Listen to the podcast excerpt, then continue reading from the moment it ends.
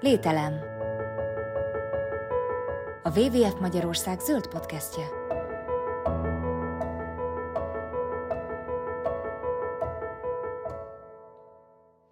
Köszöntöm kedves hallgatóinkat, ez a Lételem, a WWF Magyarország zöld podcastja. A mai témánk a vízgazdálkodás, ezen belül pedig a WWF Magyarország eh, TISZA programja. Köszöntöm a kedves eh, hallgatókat még egyszer, és és akkor beszélgető társaim Dedák Dalma, a WWF Magyarország környezetpolitikai szakértője, illetve Kajner Péter, a WWF Magyarország élő folyók programjának szakértője. Köszöntelek benneteket. Üdvözlöm a kedves hallgatókat. Jó napot kívánok. Nem tudunk eleget beszélni a klímaváltozásról, most annak vízgazdálkodási aspektusairól váltsunk néhány szót, hogy hát azt szokták mondani, hogy nagyon ketyeg az óra a klímaváltozás illetően van tíz évünk, hogy valamit csináljunk, és a klímaváltozás és a víz kérdésekor ugye két dolog merül fel az átlag emberben, a gyakori, nagyon heves esőzések, amelyek villámárvizet okoznak, nem csak nálunk, hanem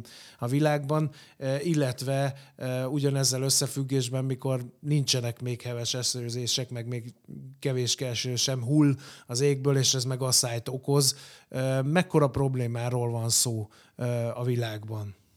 Hát ugye azt mindjárt tudjuk, hogy a klíma az melegszik, de azt már kevesebben tudják, hogy ez nem egyformán melegszik a Földön. Itt van például a Kárpát-medence, ahol, hogyha el is érjük a Párizsi Klímaegyezményben célul kitűzött 2030-as másfél fokos melegedést, akkor is Magyarországon számíthatunk arra, hogy nálunk ez olyan 2-2,1 fokos melegedést fog jelenteni.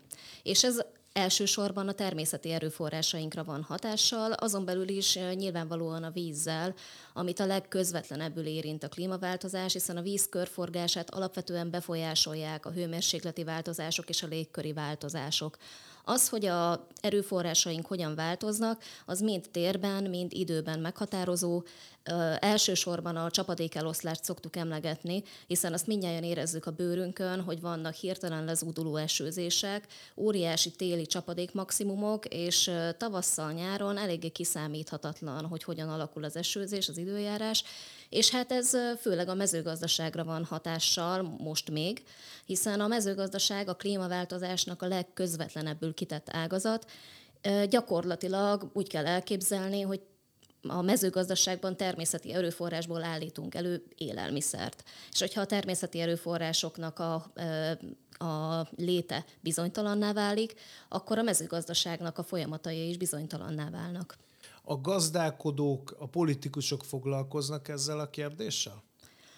Természetesen igen, foglalkoznak, és az Európai Unióban igen előremutató példák vannak. Tehát mindaddig, amíg a világban a mezőgazdaság a vízkivételnek a 70%-áért felel, addig Magyarországon ez az arány ennek a 10%-a, tehát ez jóval alacsonyabb, és ez részben a közös agrárpolitikának köszönhető, részben pedig annak, hogy Magyarországnak azért eléggé jó adottságai vannak, illetve voltak a múltban, Ugyanakkor azt is látni kell, hogy a magyar mezőgazdaság az más szempontból felel a vízgazdálkodási problémákért. Nálunk inkább az a gond, hogy ha túl sok víz van a földeken, akkor azt azonnal levezetjük, hogy a kalászos gabonákat a szokásos módszerekkel el tudjuk vetni, miközben nem gondolunk arra, hogy a klíma melegedik, a csapadék maximumok ugye télen jellemzőek, és a vegetációs időszakban, amikor szüksége van rá a növényeknek a szántóföldön, akkor viszont hiányzik ez a csapadék. Uh-huh. Hogyan lehet két oldalról beszéljük végig a dolgokat, ott, ahol nagyon sok csapadék hull és villámárvízek vannak, mondjuk ahol olyanok a domborzati viszonyok, ott teljesen más problémával néznek szembe, ott talán még egy kicsit nedvesebb, csapadékosabb is az időjárás az év egyéb részében is, mint ott, ahova ezek a, ezek a villámárvizek levezetődnek, és vagy, vagy esetleg belvíz van, mert ott meg már egyenesen elsivatagosodással kell számolni. Ez két teljesen eltörő irányú folyamat. Mit lehet ezzel kezdeni? Hogyan tud egy gazda alkalmazkodni, ha egy ilyen villámárvizek által sújtott területen él, meg ha ilyen fél, félig elsivatagosodott részen? Igen, a, a nagyobb domborzatú területeken, a középhegységeinken, domságainkon, ott egy másik erőforrásra is oda kell figyelnünk, ez elsősorban a talaj, amit a villámárvizek gyorsan lesodornak a hegyoldalakról, és hogyha a gazdálkodó nem figyel oda, például nem a szintvonalakkal párhuzamosan szántja a földét, nem telepít erdősávokat vagy cserjesávokat a szintvonallal párhuzamosan, vagy pedig olyan meredekségű területeken folytat szántóföldi gazdálkodást, ahol már igazából a gyepgazdálkodásnak lenne nagyobb szerepe, és egyébként, ha csak gazdaságilag nézzük, akár nagyobb haszna is, akkor, akkor az óriási talajveszteséget okoz, és egyébként ezeken a területeken is jellemző a vízgazdálkodás, hiszen nincs ideje a víznek beszivárogni. Tehát egy hirtelen lezúduló csapadék esetén nem tud a víz hasznosulni, még a lejtős területeken sem, ahol gyakran van csapadék.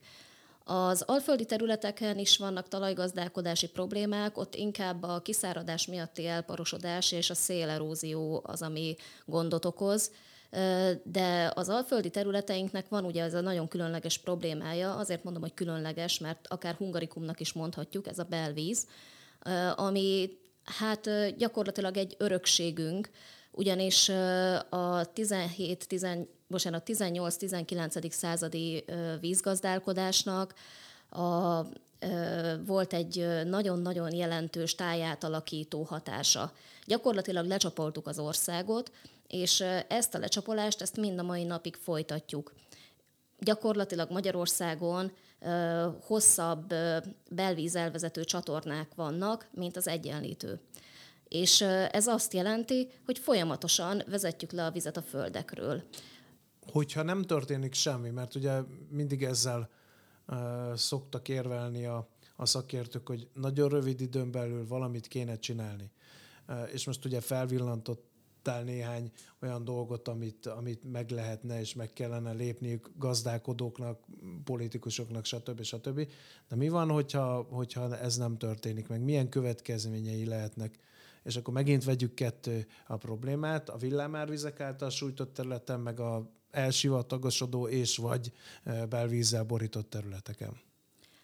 Villámárvízzel sújtott területeken ö, elsősorban változtatni kell azokon a földhasználati módokon, amik a víznek a gyors lezódulását jelenleg megkönnyítik. Amit ugye az előbbiekben említettem, hogy nagy talajveszteséget okoz, hogyha mondjuk a színvonallal, színvonalakra merőlegesen, tehát a domtető felől a dombalja felé szántanak. Ugye ez szépen levezeti a vizet, és ezzel együtt a talajt is leviszi. Nagyon sokat számít a színvonalal párhuzamos szántás, még többet számítana az, hogyha nem is szántanának, hanem forgatás nélkül vagy minimális talajműveléssel művelnék a földeket, takarnák a talajokat, és ezáltal egyrészt csökkentenék a talajban tárolt víznek a párolgását, hiszen azt tudni kell, hogy a talaj a legjobb víztározó közeg, és a mezőgazdaságnak elsősorban talajban tárolt vízre van szüksége. Másfelől a, ahogyan említettem, a talajerózió olyan súlyos probléma, hogy vannak olyan területek, ahol már gyakorlatilag az alapkőzetet szántják, és ezt úgy tudják termőképessé tenni, hogy rengeteg műtrágyát juttatnak ki. A... Ami megint csak nem éppen előremutató és fenntartható irányú hát így van. gazdálkodási forma, ezt én értem. Igen. Az alföldi területeken ott pedig elsősorban az a probléma, hogy tényleg minden vizet, amit csak lehet, azt elvezetünk, és hát eleve egy, van egy olyan óriási területhasználati probléma Magyarországon, hogy a rendszerváltás óta a gyepjeinknek gyakorlatilag a 30-40 százalékát átalakítottuk, vagy lebetonoztuk, vagy szántóvá alakítottuk, mert a támogatási rendszerben ez volt előnyös a gazdák számára. Ott is szántóművelést tartunk fönt, ami teljesen alkalmatlan a szántóföldi gazdálkodásra, csak a támogatási rendszer az kifizetődővé teszi. De hát ennek ugye természetvédelmi, környezetvédelmi szempontból óriási nagy problémája van, hiszen a, a szántóföldi művelésben tartás az, az gyakorlatilag a, ki zsigereli a földjeinket, Miközben, hogyha ezeken a területeken a táji adottságnak megfelelő kultúrát tartanánk föl, például gyepgazdálkodást, állatokat tegeltetnénk, vagy kaszálóként hasznosítanánk ezeket a területeket, az természetvédelmi szempontból is jó lenne, és egyébként gazdaságosabb is lenne, de ehhez a támogatási rendszeren kellene állítgatni, hogy a gyepeket fenntartani megérje. Igen, épp ezen gondolkodtam, miközben hallgatom szavaidat, hogy hogy lehet ráverni egy gazdát, hogy akkor most ezt a területet inkább hagyjat parlagon, hiszen nyilván azért szántja fel, mert ő onnan valamiféle bevételt szeretne, és ez a domborzati viszonyoktól függetlenül igaz. Sőt, ugye említetted a belvíz problémáját, sokszor volt az probléma, hogy a belvíz csatornákat is beszántották és művelés alá vonták, amivel ugye e, növelték a problémát. Ez a rendszerváltás utáni évekre azért jellemző volt. Tehát mi ösztönözheti a gazdálkodókat arra, hogy ezeket az égető változtatásokat meglépjék? Hát elsősorban a támogatások ösztönzik a gazdálkodókat. A közös agrárpolitikának nagyon jó klímapolitikai eszközei vannak, de a klíma alkalmazkodásban még, még nagyon sokat kellene tanulnunk, és most fog változni a támogatáspolitikai rendszer, és lehetőség lesz arra, hogy a táji adottságoknak megfelelő gazdálkodást azt jobban támogassuk. A gyepek szerepéhez még annyit szerettem volna hozzátenni, hogy azért fontosak, mert sokkal jobban tud alkalmazkodni egy gyepgazdálkodás a vízmegtartáshoz. Amíg a szántóföldi művelésben a talajmunkákat nehezíti a belvízelöntés, ezért a folyamatos lecsapolás és a folyamatos területszárítás az egy bevett gyakorlat és szükséges gyakorlat sajnos. Addig egy gyepgazdálkodásban ehhez lehet alkalmazkodni. Ezért kulcsfontosságú, hogy gyepeket és erdőket tartsunk fönt azokon a területeken, ahol a víz meg tud maradni. Azért kell fizetni a gazdálkodóknak, hogy vizet tartsanak a földjükön, és abban kell segíteni őket, hogy ebből valamilyen hasznot tudjanak saját maguknak is termelni, tehát az állattartást kell segíteni, elsősorban ugye a külterjes állattartást, és, és természetesen nem szabad büntetni a gazdálkodókat azért, hogyha átállnak egy ilyen fajta gazdálkodásra, mert azt is látni kell, hogy egy-egy ilyen területnek az értéke a jelenlegi rendszerben rengeteget csökken akkor, hogyha mondjuk egy szántóföldet átalakítanak belvizes gyeppé, hiszen sokkal-sokkal kevesebbet adnak érte a piacon, mint egy ilyen földért? Akkor nagy vonalakban úgy sommázható a, a gondolatmenetet, hogy térjünk vissza egy kicsit oda, ahol régen egyszer már jártunk a gazdálkodás tekintetében, hiszen azért erről is vannak már tanulmányok, hogy régen nem véletlenül nem volt ott szántó, ahol most van, és nem véletlenül volt ott belvizes terület, és nem véletlenül ültettek oda gyümölcsfákat, mondjuk meg létesítettek ott gyepet a, a régiek, amit most mi mintha elfelejtettünk volna.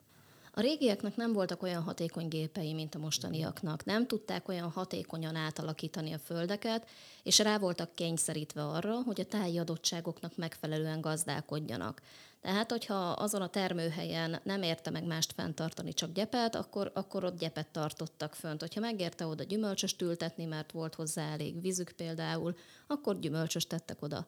A mostani rendszerrel az a probléma, hogy az ember egy kicsikét úgy tekint a tájra, hogy ha ő mondjuk vízigényes kultúrát szeretne termeszteni a kiskunság tetején, akkor, akkor ő elvárja, hogy oda vezessék neki a vizet.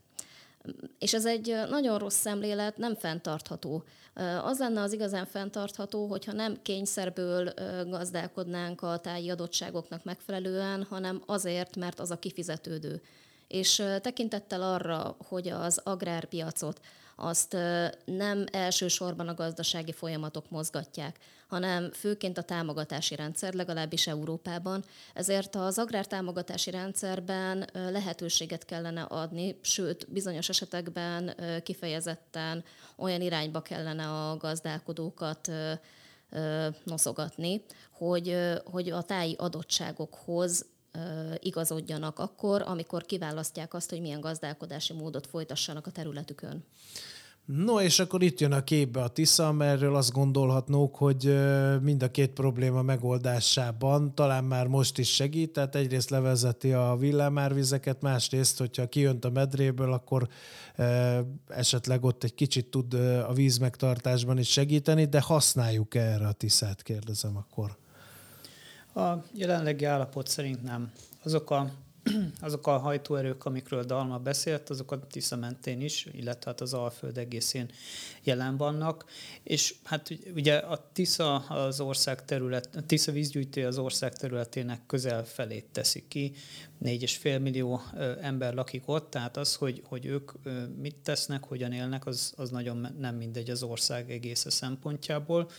És gyakorlatilag a, a helyzet itt is ugyanaz, mint máshol, hogy van egy kialakult, egy kialakított mesterséges vízrendszerünk, ugye a töltések közé szorított folyókkal, azzal az elképesztően hosszú belvíz csatorna rendszerrel, amiről már szó esett, eset, és ezek mind arra vannak optimalizálva, az a, az a feladatuk, hogy a vizet minél hamarabb elvezessék, ami viszont ugye a szárazság idején hiányzik. Gyakorlatilag nincs nincs igazából hely a tájban arra, hogy a vizet visszatartsuk. Uh-huh. Pedig a Tiszát használták erre, ugye mi még tanultuk földrajzórán a kiskörei víztározót, ami most már Tiszatóként működik, az valamiféle ilyen öntözési próbálkozás volt, ha emlékezetem nem csal.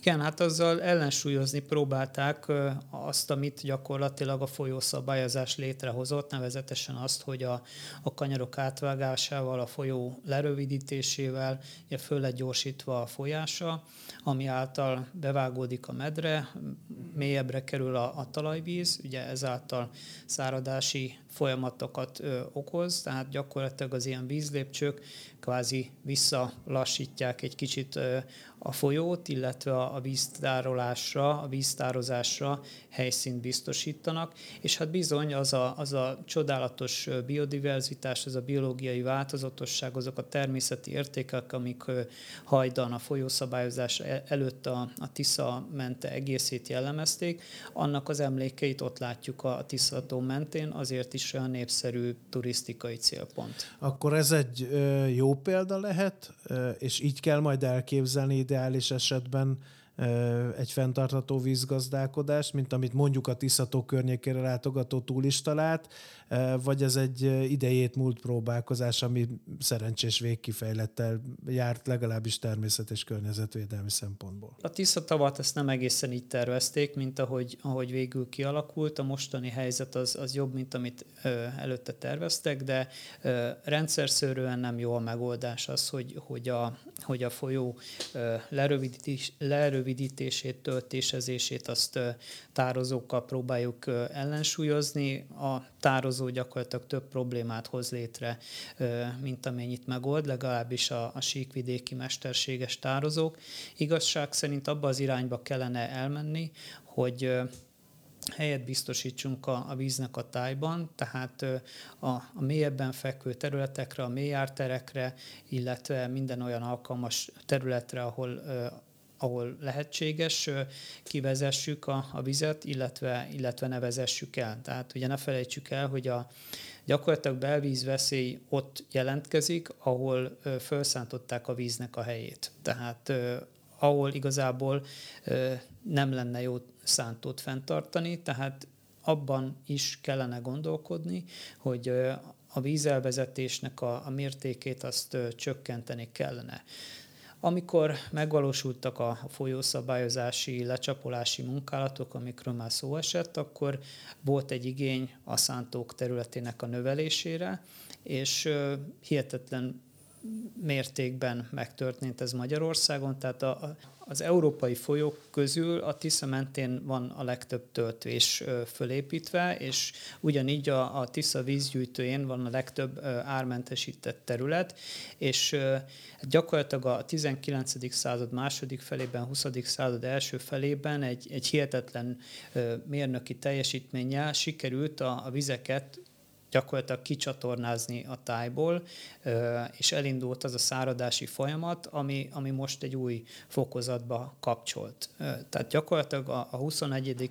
századra eljutottunk egy olyan helyzetbe, hogy ugye az egyre szélsőségesebbé váló időjárás miatt most már az a víz hiányzik, amit kivezetünk az országból hasznosítás nélkül. Uh-huh. De gondolom óvatosan kell bánni a Tiszával, mert egy nagyon speciális helyzetű folyó Magyarországon.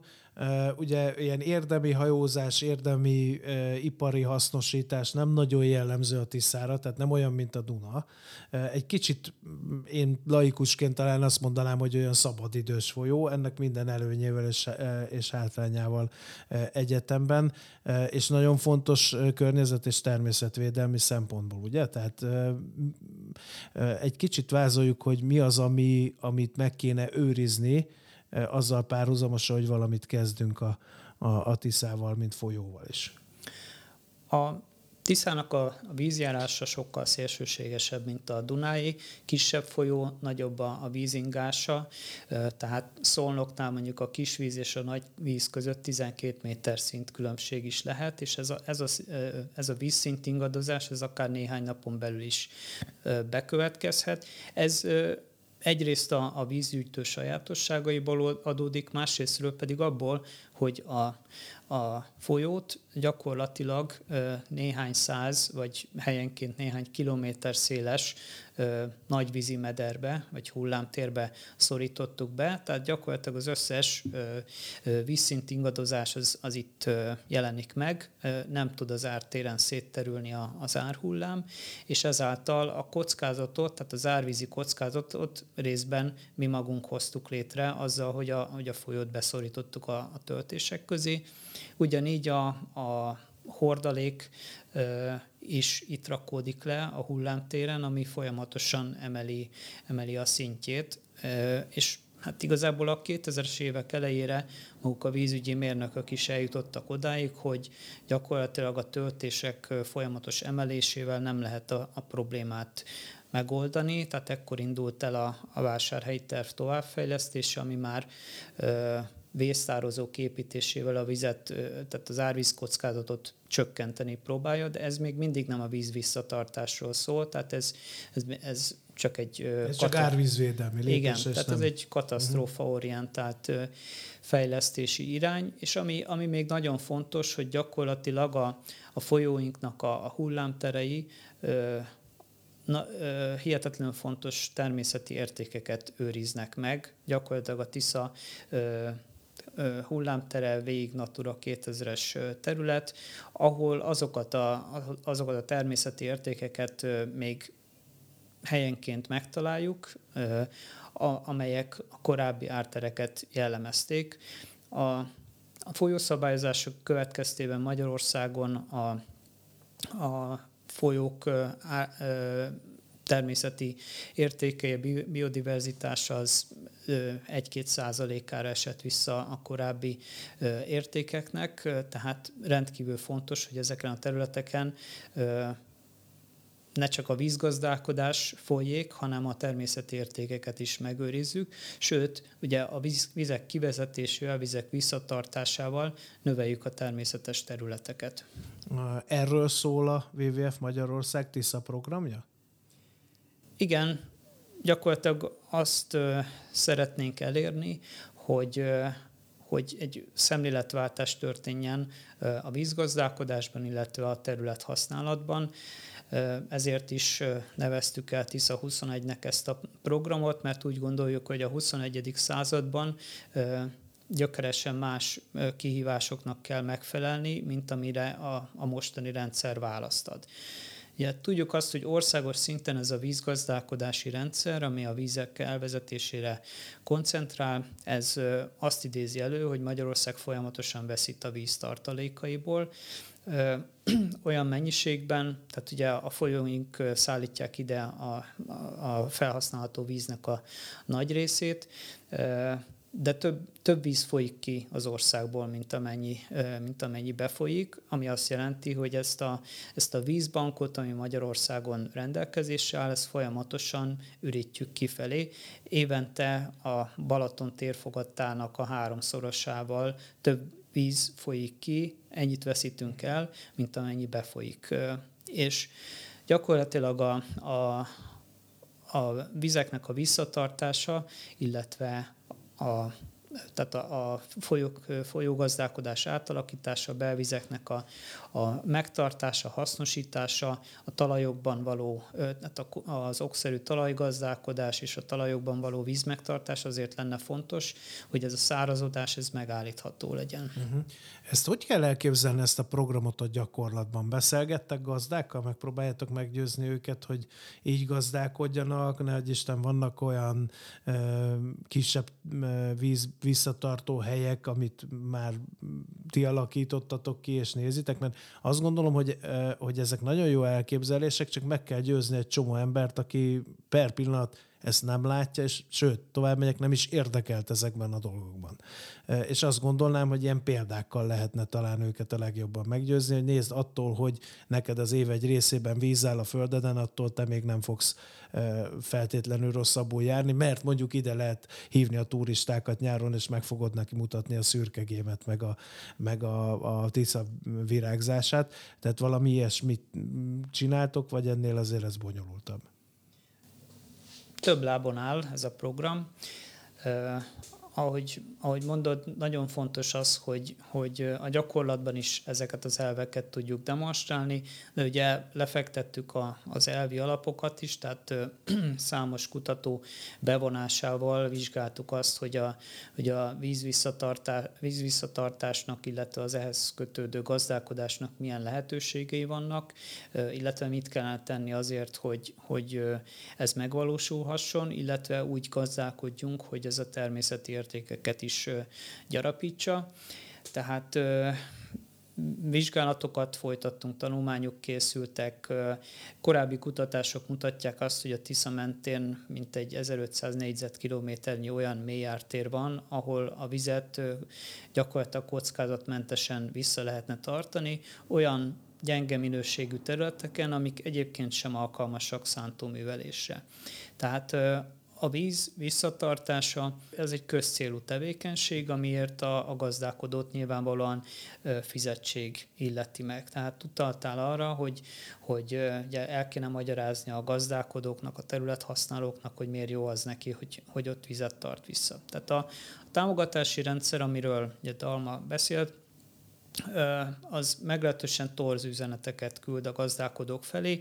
Néha tök értelmetlen, tájba nem illő dolgokat csinálnak, csak azért, mert fizetnek érte.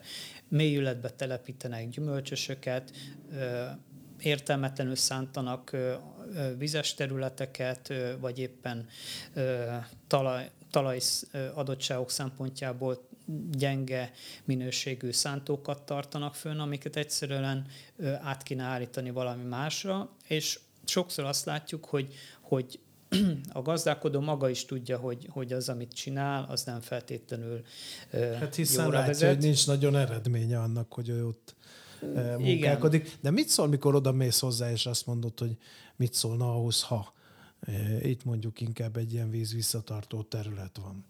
Hát olyan ö, területeken kezdtünk el beszélgetni gazdálkodókkal, illetve területhasználókkal, vízügyi szakemberekkel, ahol ezekre a gondolatokra van nyitottság.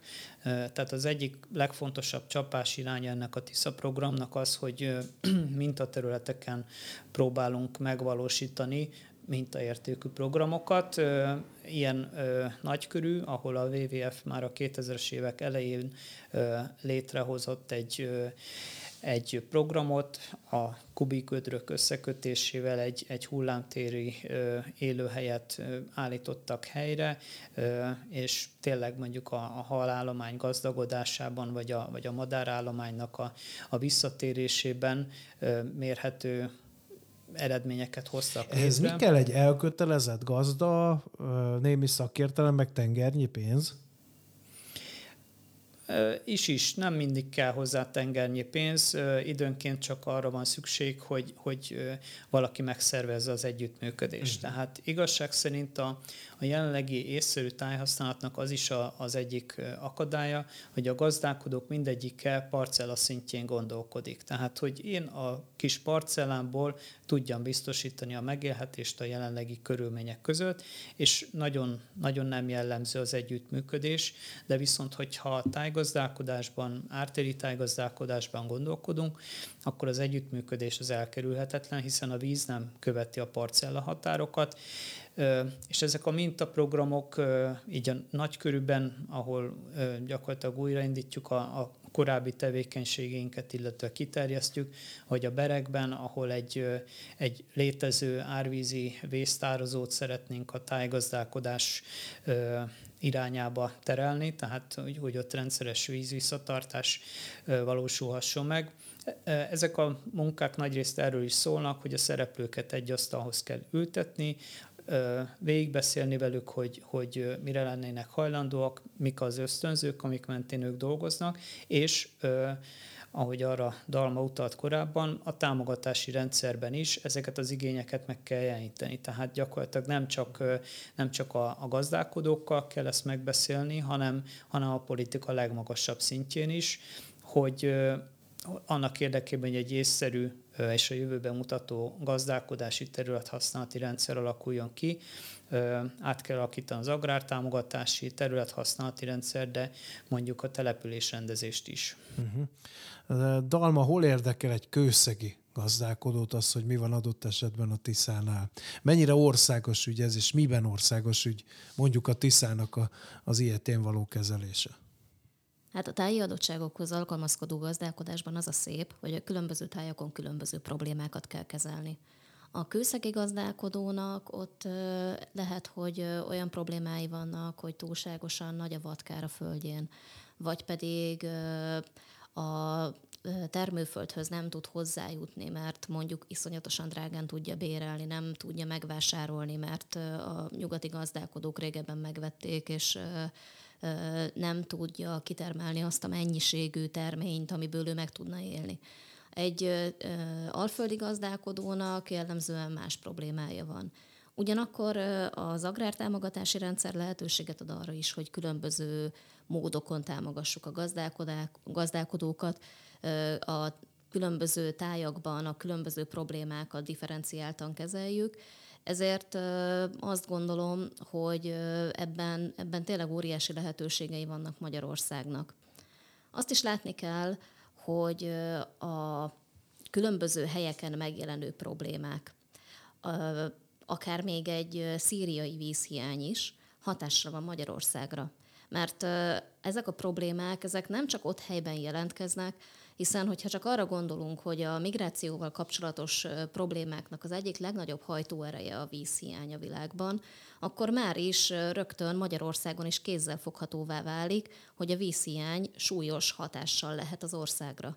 Ezért, hogyha visszajövünk kicsibe, és megnézzük azt, hogy Magyarországon ugye a kőszeki gazdálkodó és az alföldi gazdálkodó az az milyen viszonyban van egymással, akkor látható az, hogy, hogy igenis egymásra hatással vannak. Például, ha a kőszegi gazdálkodó a dúsfüvű legelőjén marhákat legeltet, és térre takarmányt szeretne vásárolni, akkor őt is érintik az egyre növekvő takarmányárak. A takarmányárakat azt pedig érinti a klímaváltozás. A klímaváltozásnak az egyik legfontosabb hatása a szárazodás, az, az igenis jelentősen megnöveli a takarmányárakat, de mondhatunk itt számos olyan problémát, ami globális jelentőségű, vagy európai jelentőségű, és mind-mind hozzájárul ehhez a kérdéshez. Uh-huh.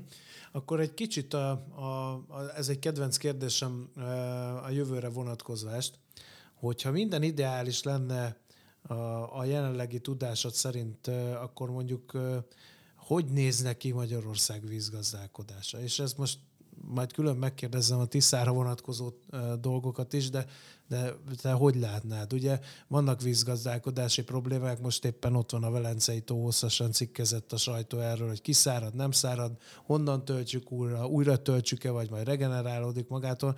Tehát nem csak a, a Tiszánál vannak ezek a, a problémák. Ugye megint ott van, hogy kotorni kéne a Dunát, bekapcsoljuk-e a Duna majd a csatornába rendesen. A közlekedési lobby nyomja ezt, hogy ezt kotorni kéne, nem mindenki van meggyőződve arról, hogy ez jó lehet, hogy a Dunának is inkább, mivel hogy egy síkvízű folyó, inkább rekreációs, szabadidős célokat kéne szolgálni. Szóval ezer probléma merül fel, mind a vízzel kapcsolatos. És akkor még nem beszéltünk mondjuk a biztosító társaságok növekvő kártérítéseiről, amit a villámárvizek, meg az ivatarok, meg a belvíz okoz. Tehát, hogy, hogy hogy lehetne ebben a, az iszonyú zűrzavaros helyzetben valami egyensúlyt találni, mert megúszni a szemlátomást már nem fogjuk, hiszen itt van a klímaváltozás, érezhetjük a hatásait. Hát először is a folyóinkat azt annyiféle dologra használjuk, hogy ezt a rengeteg használatot és rengeteg terhelést is, ami a használattal jár, ezt valamilyen módon össze kellene hangolni óriási nagy szükség lenne folyóstratégiákra.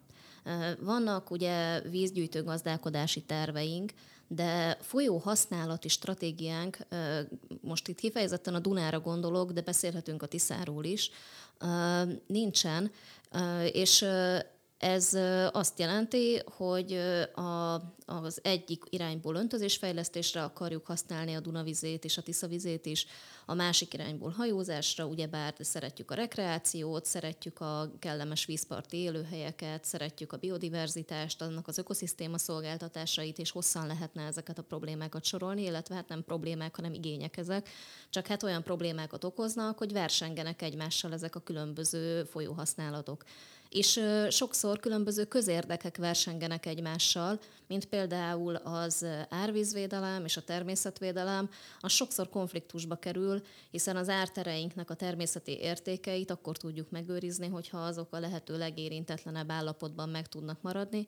Viszont árvízvédelmi szempontból meg sokszor az lenne a kívánatos, hogy ezeket az élőhelyeket, ezeket megszüntessük, átalakítsuk. De közben az jutott eszembe, hogy adott esetben egy érdekcsoporton belül is lehetnek eltérő érdekek, mert hogy lehet, hogy egy gazda szeretné öntözni a földjét, hogy jó kukoricatermése legyen, de közben szeretné ezt a kukoricatermelést folyami hajózással minél olcsóbban, tehát minél versenyképesebb áron eljuttatni valami tengeri kikötőbe, ami meg víz kell. Tehát nem lehet egyszer, hogy kiveszek is, ki is veszek belőle vizet, de közben maradjon hajózható is. Tehát, hogy ez egy ilyen nagyon bonyolult problémának tűnik. Így van, hogy lehet ez... ezt szintetizálni? Ez egy rendkívül komplex probléma, amire nincsen egyszerű válasz, és nem is szeretném ebbe az irányba elvinni a beszélgetést, mert napokon keresztül beszélhetnénk uh-huh. erről. Azt gondolom, hogy itt a döntéshozóknak kellene végre lépni abba az irányba, hogy összehangoljuk a vízhasználatainkat. De visszatérve a kérdésed lényegéhez, hogy én hogy képzelek el egy jó vízgazdálkodást Magyarországon. Én úgy képzelem el, hogy nem csak vízhasználatokban gondolkodunk, hanem vízmegőrzésben is legalább ugyanilyen szinten.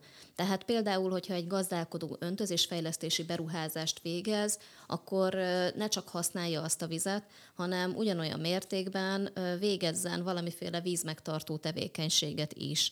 Tartson vissza csapadékvizet például, ami most egy óriási nagy hiány, hiszen a hirtelen lezúduló csapadékokat hagyjuk elfolyni, miközben meg lenne a lehetőség arra, hogy ezeket azért szépen megfogjuk, kezeljük, felhasználjuk, engedjük elszivárogni.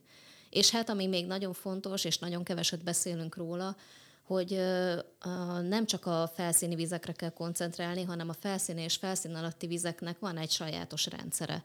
Amikor arról beszélünk, hogy eltűnik a víz a Velencei tóból, vagy a szikes tavaink kiszáradnak, már hozzá kell tenni, hogy azért a szikes tavakra ez jellemző, akkor annak nagyon sokszor az az oka, hogy túlságos, túlzásba visszük a felszín alatti vízhasználatot, mert egyfelől elöntözzük ezt a vizet, sokszor nem legálisan, tehát illegális kutakból, másfelől pedig gyakorlatilag a legtöbb településünk, az alföldi településeinknek szinte mindegyike az felszín alatti vízből kapja a vízellátását, és hát amíg jó minőségű artézi vizekből húzzuk le a vécénket, addig a felszín alatti vízkivétel az, az nagyon-nagyon súlyos hatással van arra, hogy milyen a felszíni vízgazdálkodás, hiszen kiszívjuk a vizes élőhelyeink alól a vizet. Péter, jöhet a Dunatisza csatorna? Hogy a Dunatisza közének az elszívatagosodását megállítjuk? Vannak ilyen tervek. Mm, érdekelne, hogy te hogy látod a Tisza jövőjét, vagy, minek tart, vagy mit tartanál ideálisnak a Tisza jövőjét illetően? Hát a Dunatisza csatorna terve az olyannyira van, hogy már 300 éve van, és eddig, eddig nem sok valósult meg belőle, de a, a homokhátságnak az ügye az, az nagyon speciális, azt, azt azért hozzá kell tenni. Tehát itt egy olyan területről van szó, ami ugye a Duna és a Tisza szintjénél magasabban van, ráadásul homokos, és itt gyakorlatilag csak a, csak a csapadékból lehet víz, víz utánpótlásra számítani, ami viszont hosszabb időtávban csökkenő tendenciát mutat, tehát kevesebb eső esik. Ráadásul a, a terület használataink azok ezt a vízkészletet még jobban szegényítik. Tehát ugye a belvíz elvezető rendszer az itt is kiépült, ami vizet lehet, azt, azt levisz a területekről, de ugye rengeteg kabicsbánya, illetve hát a, a, a helyükön megnyíló ö, talajvízből táplálkozó bányatavak is párologtatják a tájat, ö, ugye egy elhibázott erdőtelepítésen ö, és túl vagyunk, illetve hát a fene tudja, tehát hogy, hogy még az is lehet, hogy, hogy újabb erdőket terveznek ide, ahol igazából az erdőknek legalábbis ebben a szerkezetben nincsen helye. Tehát rengeteg olyan tájhasználat van jelen itt a, a Dunatisza közén, a homokhátságon, aminek igazából ott nem volna helye. És hát ugye itt a, a szántóművelés az, az egyike, illetve az egyik legfontosabb ezek közül a művelési formák közül. Tehát ugye mielőtt ide vezetnénk a vizet valahonnan, hogyha ha egy ilyen képszerű hasonlattal élnék, akkor először, tehát hogyha a kádból folyik el a víz, akkor nézzük meg először, hogy a dugó be van-e dugva. És a homokátságon nagyon nincsen. Tehát, hogy rengeteg olyan tájhasználat van, amit hogyha átalakítanánk, hogyha, hogyha a víz pazárlását megszüntetnénk, akkor, akkor lehetne segíteni a tájnak az állapotán. Tehát itt a Bugac pusztaházán például a a folyamatos ugye, felszín alatti vízkitermelésnek, meg a táj szárazodásának köszönhetően már 50 méter mélyre került a, a víz szint, tehát a, a, a mínusz 50 méteren van a, a talajvíz, tehát itt gyakorlatilag a mezőgazdaság megszűnt. A homokhátság egészét félsivatagi területté nyilvánították, tehát, hogyha ha ilyen úton megyünk tovább, akkor, akkor nem csak itt, de az ország más területein is ezzel szembe kell néznünk. Ilyen például a, a nyírség is. De ugye azokon a területeken, ahova, ahol a víz elhelyezhető, ahova kivezethető, ott törekedni kellene arra, hogy tartsuk meg. És amikor vízgazdálkodási problémákról beszélünk, akkor valahogy automatikusan arra gondolunk, hogy akkor ezt a, ezt a vízügynek, vagy valami vízgazdálkodó szervnek kéne megoldania, de ez nem így van. Tehát, hogy, hogy ennek az egész lehetetlen rendszernek, amit föntartunk, a lehetetlen terület használat, illetve a tájakkal szemben támasztott túlzott igényeink az okai. Tehát az, hogy túl sokat akarunk ki, kivenni, túl, túlságosan ki akarjuk szipolyozni a, a vízforrásainkat, a, a talajainkat, és azzal nem törődünk, hogy ezek, ennek mi lesz a következménye. Tehát igazság szerint azt kellene végig gondolni, hogy egy adott tájban, egy adott környezeti adottság mellett mit lehet csinálni észszerűen, fenntarthatóan. Akkor milyen tisztát képzelsz el tíz év múlva? Egy olyat, ahol átkerül a, a hangsúly a tájhoz való alkalmazkodásra, a tájgazdálkodásra, a vizek visszatartására, meg tudjuk állítani az, az országnak a, a szárazodását, már amennyire ezt a klímaváltozás lehetővé teszi, tehát amit tudunk, és amennyi a mi erőnkből kitelik, azt megtesszük. az igényeinket a lehetőségeinkhez igazítjuk, és, és hát nem utolsó sorban egy olyan gazdasági szerkezetet kellene kialakítani, ami tisztes megélhetést biztosít az itt élőknek. És ez lehetséges. Tehát ugye a, a tájak túlhasználatának nem feltétlenül az az oka, hogy itt annyival több és annyival gazdagabb ember él. Kelet-Magyarország jellemzően szegényebb, mint az országnak a, a többi része, tehát igazság szerint a, a tájak ö, fenntartható használata az a tájak méltányos használatával is össze kell, hogy kapcsolódjon. Hát legyen így. Dedák Dalmának, a WWF Magyarország környezetpolitikai szakértőjének, illetve Kajner Péternek, a WWF Magyarország élő folyók programjának szakértőjének köszönöm szépen a beszélgetést. Köszönjük szépen. Köszönöm. Ez volt a Lételem, a WWF Magyarország zöld podcastja, búcsúzik a műsorvezető Miálovics András, találkozunk legközelebb a viszontlátásra.